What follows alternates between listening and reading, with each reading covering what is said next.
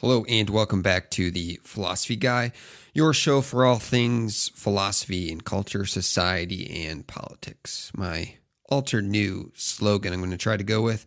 But anyway, today uh, I'm going to do a quick episode on Avengers Endgame. So we'll get into that right away. But as usual, if you'd like to go deeper into philosophy, learn a bit more maybe about me as well, you can check out my Patreon page where I have episodes there as well.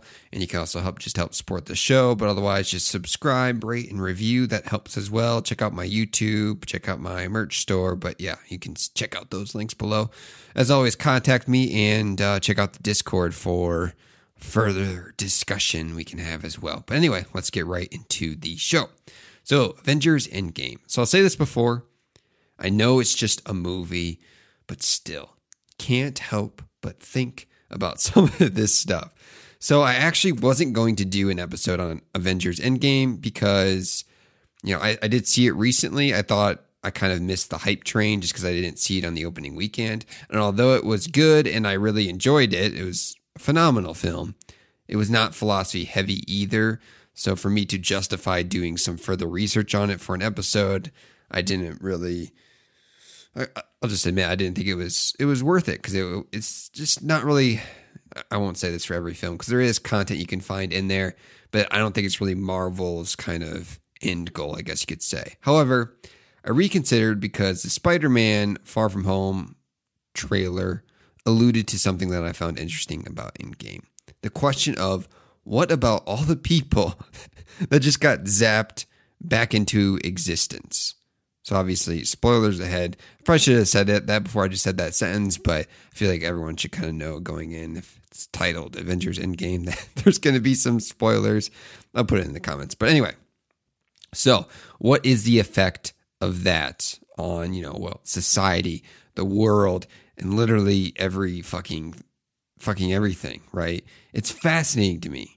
I get it. It's a Marvel universe. It's a comic series, yada yada. They're not going to to cover this type of interesting thing in depth and really analyze it, right?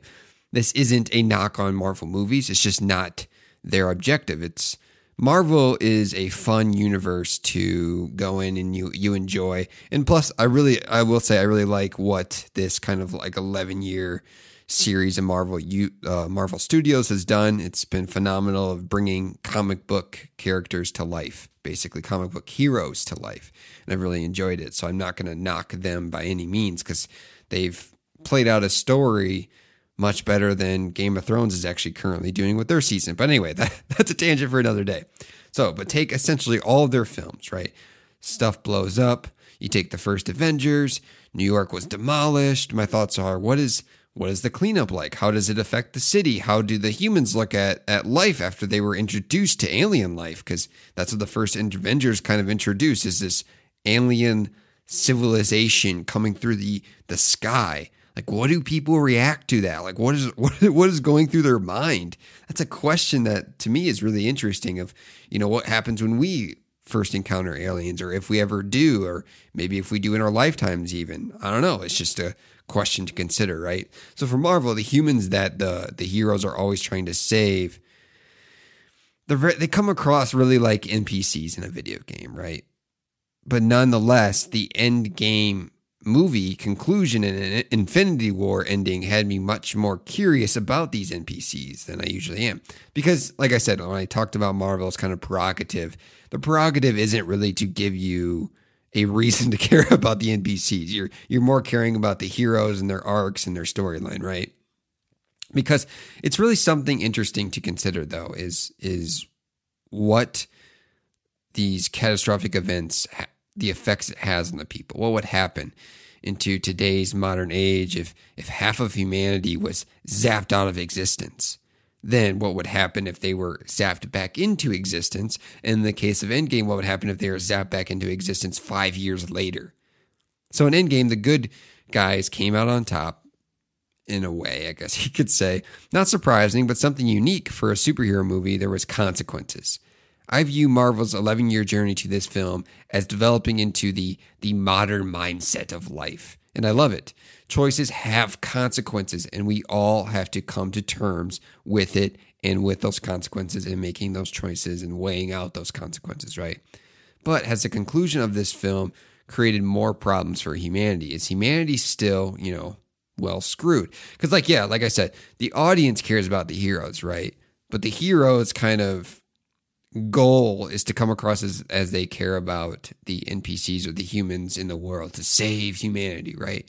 That's the the hero's goal. So that's why it's kind of interesting for me to, I feel like to, for people to kind of look at it and consider these questions, and I hope they take the time to at least at least a little bit get into it because it's kind of an interesting world they set up. So we are used to the Avengers saving the planet, right? Well, the first one did. Age of Ultron. You know, I'd, I'd, like to debate you on that. It's more Tony Stark. So in Age of Ultron, it's more Tony Stark causing the potential defeat of humanity, and then the Avengers have to come in and clean it up, basically. But anyway, Infinity War, when half of the universe was snapped out of existence by a literal snap, the Avengers were ready to avenge something again. Now, in Endgame, it takes five years to do so, okay? Which isn't bad when you think about it. Like, you know, things were looking pretty grim after Infinity War. But during that five years, the rest of humanity is forced to adapt to half of the population being just gone. Everything on Earth is all of a sudden half staffed. Endgame didn't really talk about the five year window much. I expected going in that they'd find a way to go back and unsnap the whole Thanos deal, kind of those typical movie time travel stuff, you know? But plot twists, not in this one, friend. No, it was it was to snap them into the present. Those 5 years still happened. 5 years still happened when I was shown this was the plan, my immediate thought was, okay, well, now I really want to know what happened for those five years. And I want, cause like, cause, cause before, if you, if you thought that it was just going to be snapped out of existence, then okay, like who really cares what happened those five years? It's going to be erased anyway, right? But no, they're going to make it canon that those five years actually mattered. So when those five years matter, you really, it makes me curious. Okay, so we're going to make this whole five year thing permanent. What's been going on? like what has really been happening because they didn't really show you that. So I want some demonstration of life after because the economic consequences of all of this and societal is something really interesting to consider. So the five year window is still interesting, but if people disappeared, things would adjust, right? But snap those people back in after five years of adjustment. Whew. I don't know. That that would be that it would create a problem that I think you know, that's what I kind of wish the film would have done. Like someone at least raise that question. Like I get it, you know, it makes sense you want to do that. You're saving billions of people.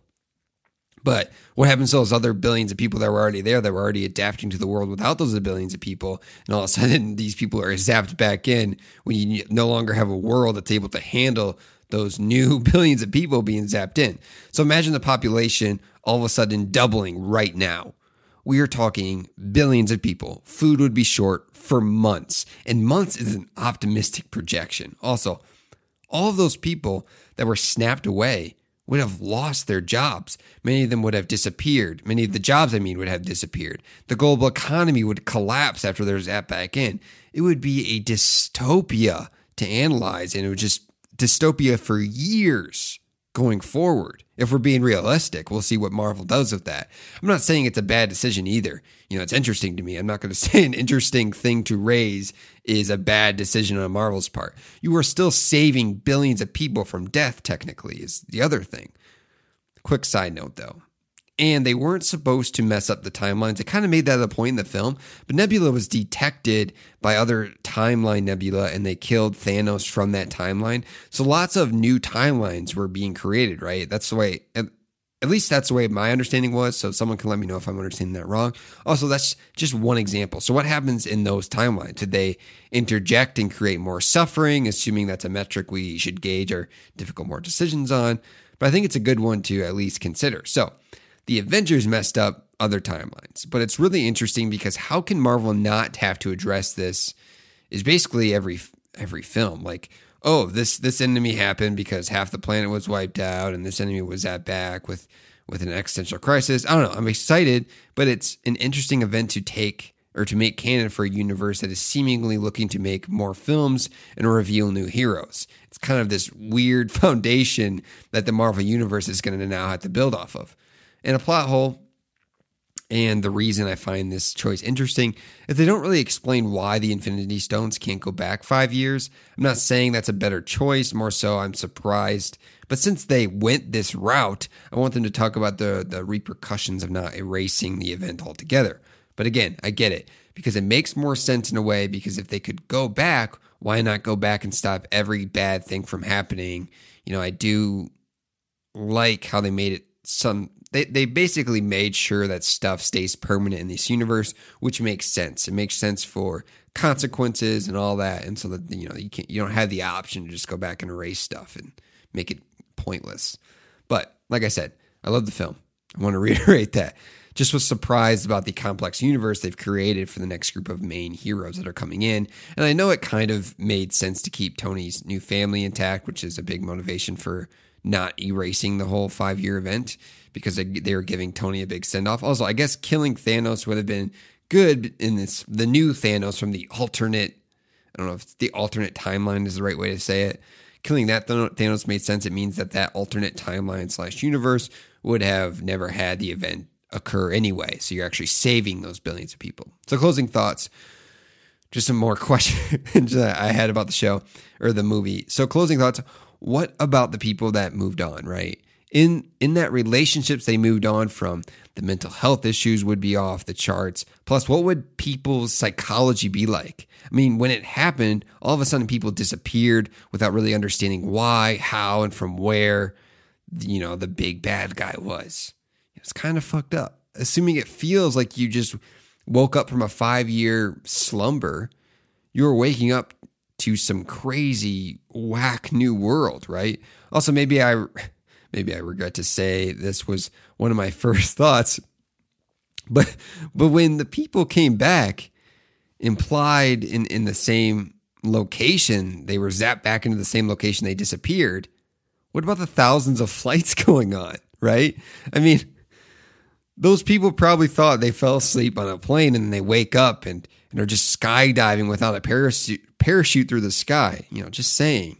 You know, was other things to consider was people's property sold off, their savings, their money? Do they just have to start over? Was money redistributed? How were governments? How were they operating? Did we become more of a global government at that after the event happened? And what happens now? You know, some people had government positions and whatnot. I'm sure the other thing I, I would find really interesting is if new religions arise. You know, you're talking that people like sure sure they they have an understanding of the avengers and these heroes that are in the world and and possibly alien life forms and yada yada. But if all of a sudden you're just like talking to people at a coffee shop for example and you're just sitting across from them you don't really know what's going down on the other side of the world that the world's about to end basically and all of a sudden that friend across from you just turns into basically dust the psychological effects, the worldview, the existential crisis that would occur, the meaning of life that would alter for people, people's perspectives that would change. It would be so fascinating to. It's just something to analyze. There is like what would happen. You know, it, it's kind of like flipping it on its head of like, okay, you're going through life and all of a sudden you could just literally disappear and turn into dust. Where you flip that, where maybe you consider like, you know, what happens if you live longer? Just the way meanings of life change as crazy events in life happen is something I hope the show, or not the show, I don't know why I keep saying show, the movie and the the the Marvel universe. I hope they touch on that. Is what I'm trying to say. So even after five years, you know, wars arise after this event? Fighting over resources still all that type of all these questions are questions I have, and it's kind of why I want to put those thoughts out there because it looks like the new Spider-Man will at least touch on some of that. So anyway, some thoughts I had. Like I said, let me know what you think of the film and the direction Marvel is looking to take. You can join me on Discord, email me, uh, hit me up on Twitter, all that good stuff. But anyway, yeah, thanks for listening. Uh, I know this was just a kind of a different pace of episode, different style of episode, but I thought I wanted to at least get some thoughts out there on Avengers Endgame. But yeah, thanks and peace.